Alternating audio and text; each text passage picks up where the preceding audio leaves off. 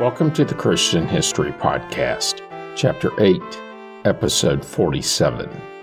Last week, I covered the city of Laish, which, after it was defeated by the Danites, changed its name to Dan, a name that continues through today.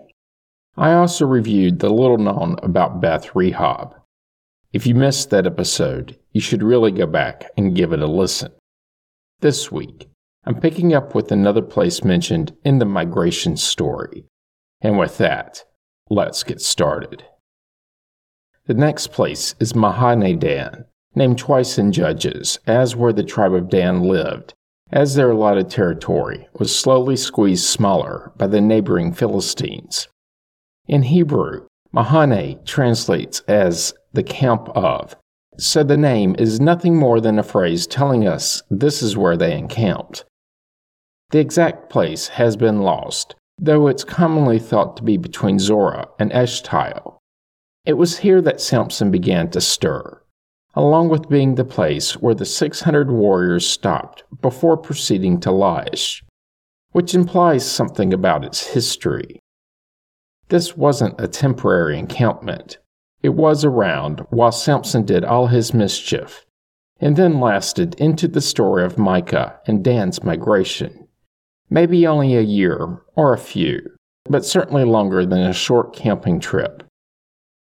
Some propose that the two events contradict each other, or that they aren't referring to the same place. Perhaps. But if Zorah is the same place as Shura, and Eshtaol the same as Esha, which is what most scholars think, then the place they encamped is likely the same too. Just think of all that as the transitive property of mathematics meets textual analysis. Logical reasoning all the same. Unfortunately, no mention of Mahaneh-dan can be found in the outside record, possibly indicating it was only inhabited for a short period, or it wasn't remarkably large. Given the context of Judges, that the Danites congregated there while their territory shrank and just before migrating northward. I'm siding with the short lived occupation hypothesis. And that's the encampment slash place of Mahaneh-dan. Moving along. Next up is the man Gershom, who merited a mention in Judges as the father of Jonathan, who would become priest to the Danites after their relocation from southern to northern Israel. Though, note, the use of the word father here isn't exactly literal. More accurately, he could be described as Jonathan's forefather. More on that different instance of this in a minute. According to the text, Jonathan, the son of Gershom, the son of Moses, and his sons were priests to the Danites until the time the land went into captivity. Though a footnote does explain that another translation would be that Gershom was the son of Manasseh. And keep in mind, Moses was said to be the son of Levi, so Manasseh would have been a completely different tribe. Most researchers, though, go with the son of Moses lineage, as it aligns with a couple passages in Exodus, where a son of Moses is named Gershom, usually described as Moses' oldest son. Moses and his wife Zipporah named him such, which translates to a stranger there or sojourner, both thought to reference Moses living in exile from the Egyptians while in Midian. The name Gershom is thought to be the same as Gershon, with an N, identified in 1 Chronicles as the ancestor of one of the principal Levite families. And given that Moses was a Levite, that helps to triangulate. This mention in Chronicles identifies Shabol as a son of Gershom, and this, too, likely means great something grandson, since Shabal was a contemporary of King David, hundreds of years after Moses and family, and even at least a hundred years after Jonathan. A similar use of the phrase son of can be seen twice in the first verse of the Gospel of Matthew, which reads, An account of the genealogy of Jesus the Messiah, the son of David, the son of Abraham. In Hebrew, the word for son can also mean descendant. backing up to when he was born, and just after, Gershom, his brother Eliezer, and their mother would accompany Moses when he returned to Egypt. It was during this trip that one of the most interesting passages in the Bible occurs, paraphrased from the text. On the way, at a place where they spent the night, the Lord met him and tried to kill him. But Zipporah took a flint and cut off her son's foreskin, touched his feet with it, and said, Truly, you are a bridegroom of blood to me. So God left them alone. Embedded in this, there is a somewhat academic debate about whose feet were touched by the blood and who God tried to kill Moses or his son Gershom. A debate revolving around the ambiguity of the pronoun him. After this, they continued to Egypt. At some point, though, Moses' family would return to Midian, leaving Moses and Aaron to deal with Pharaoh.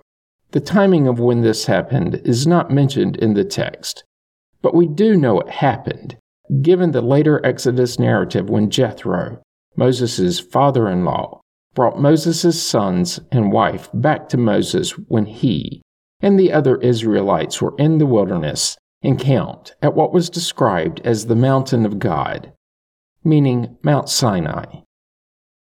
Embedded in the story of Gershom and his grand-something son Jonathan is a historical debate. Who exactly was allowed to be a Levite priest? On the one side are strict readers who think it's only the descendants of the first high priest Aaron. On the other side are those who think it could be any man from the tribe of Levi. And this debate comes to a head with Jonathan. He wasn't Aaron's grand something son, but instead Moses's, making him a Levite, but only a nephew of Aaron. If you stick with the progeny of Aaron, then Jonathan, being a priest, was against what Moses had taught. Yet another potential historical swipe against the Danites, some even referring to the Jonathaic priesthood as being illegal. There's a bunch more to this debate, even involving theories about different writers of the Old Testament text. And instead of doing a deep dive and potentially boring you to sleep, I'll do my best to summarize. One source, known as the Priestly Code, is thought to have been written by a Levite priest, explaining the name. This source, as expected, takes a strict view on who could have become a priest and excludes Jonathan, among many others. Another source, known as the Deuteronomist, allows a slightly looser interpretation. Anyone from Levi could be a priest, and that would allow for Jonathan.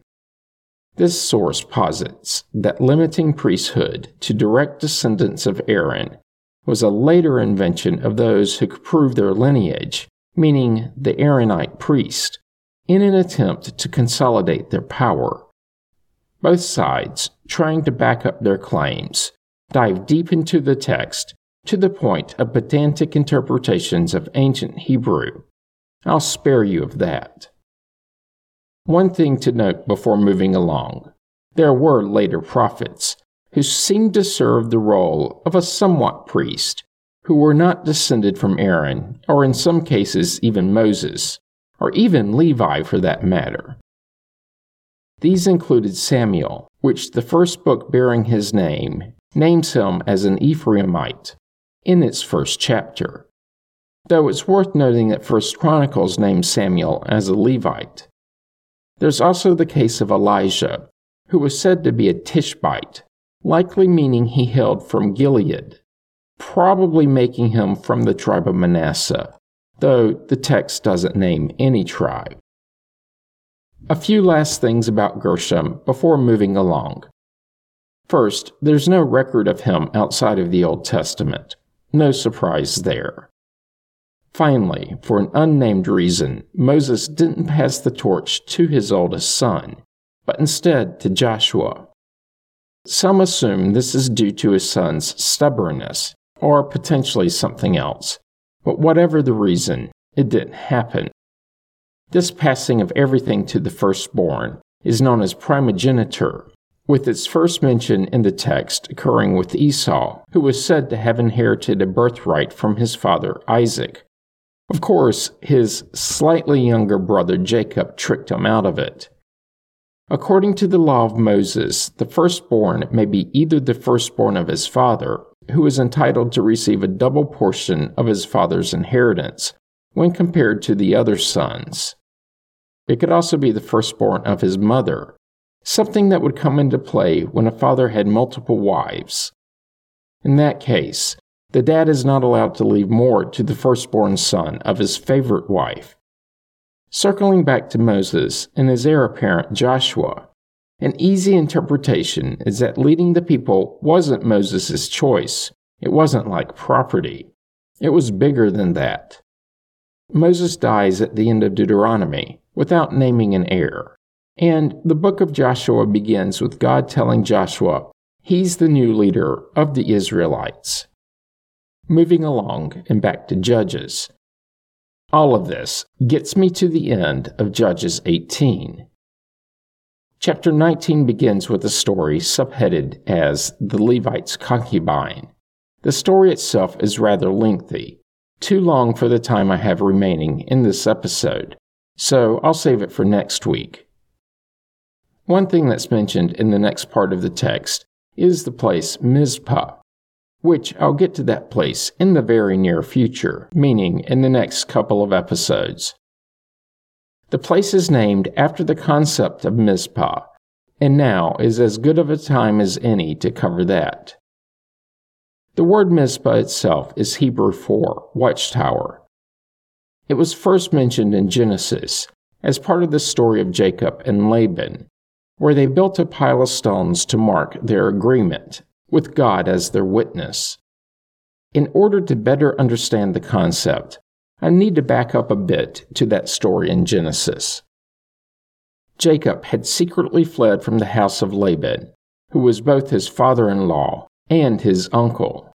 Jacob left in the middle of the night, taking with him flocks of animals, all his other assets, along with his wives and all their children, meaning he took Laban's daughters and grandchildren, among others. He was leaving for good, never intending to return. When Laban awoke, presumably the next morning, he discovered much of his family missing and set out after the lot, eventually catching up.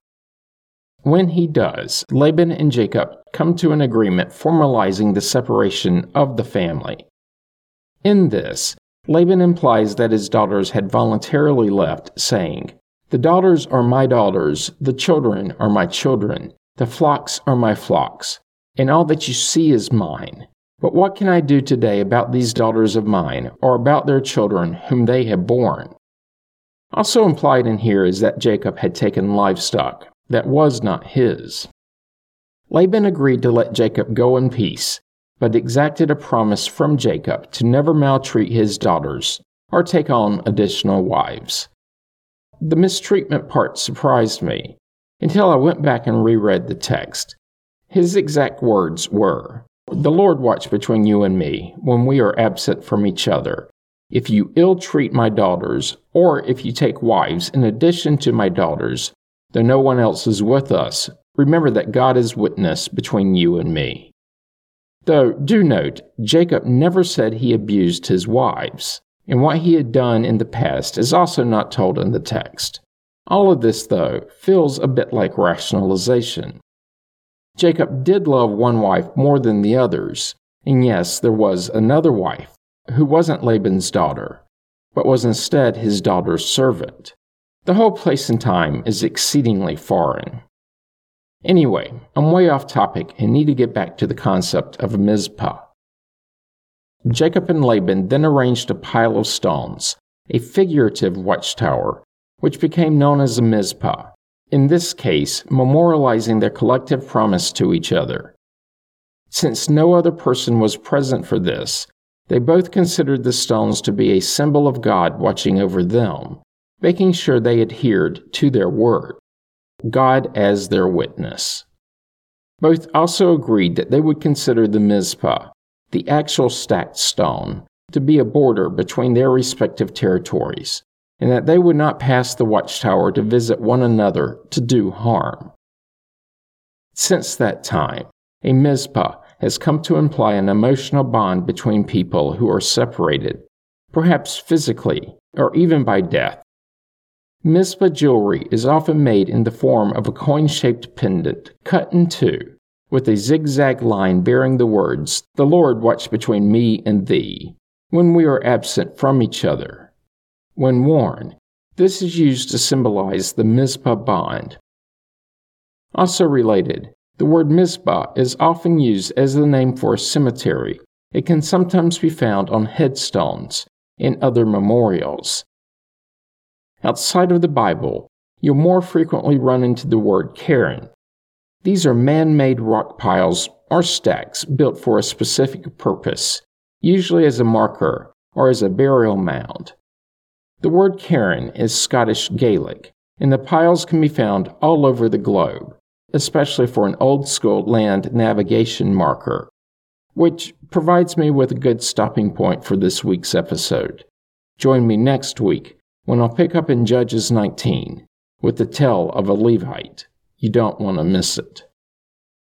Comments and questions can be sent to comments at ChristianHistoryPodcast.com. This week, help others to find the podcast by leaving a positive review on iTunes or wherever you get the podcast from. You can find the Facebook page by searching the phrase Christian History Podcast as three separate words. Once there, be sure to like the page so that it's easier to find later. Finally, if you're enjoying the podcast, subscribe so get the episodes as soon as they are released and you don't miss out. Thanks for listening and have a great week.